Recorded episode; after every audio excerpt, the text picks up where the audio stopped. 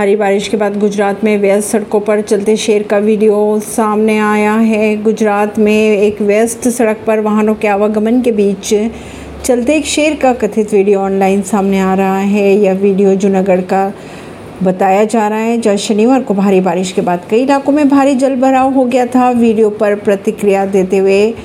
social media users लिख रहे हैं कि बारिश रुकने के बाद वनराज टहलने निकले थे परमेश नई दिल्ली से